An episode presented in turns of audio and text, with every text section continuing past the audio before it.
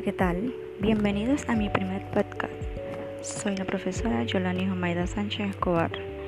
Paso por aquí para hablarles un poquito sobre la importancia de cuidar el medio ambiente en Panamá, ya que existen diferentes acuerdos, decretos, leyes para salvaguardar el medio ambiente y los recursos naturales tanto nacionales como a nivel internacional.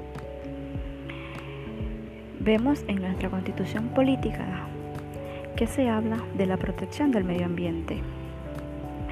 Es decir, que los ecosistemas son realmente importantes porque si estos se encuentran protegidos correctamente es más fácil la prevención de los recursos naturales. Se habla también de la conservación de las diferentes especies que existen en Panamá. Podemos prevenir los desastres naturales con un buen plan de estrategias para ayudar a salvar las especies en peligro de extinción que se encuentran en nuestro país.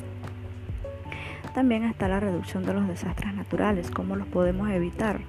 Es decir, que tenemos que ayudar a proteger los manglares, ya que estos proporcionan la protección y el refugio contra los eventos climáticos extremos como tormentas, vientos e inundaciones, entre otros.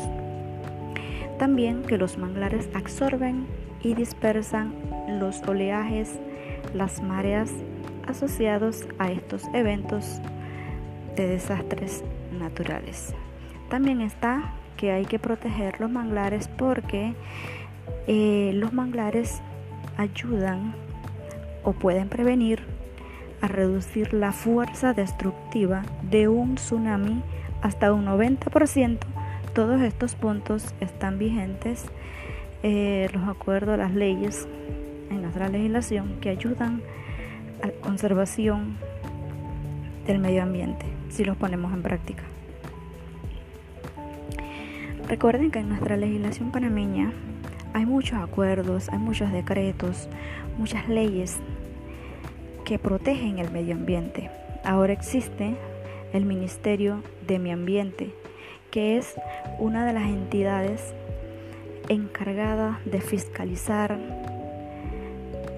de ayudar a la protección de ese regalo que nos hizo Dios, la naturaleza, todo lo que ella tiene.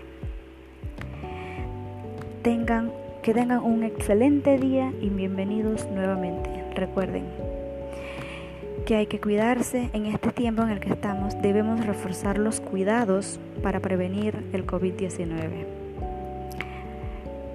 Tengan presente que son el primer anillo de seguridad. Recuerda, quédate en casa. Gracias a todos. Nos vemos en el próximo podcast.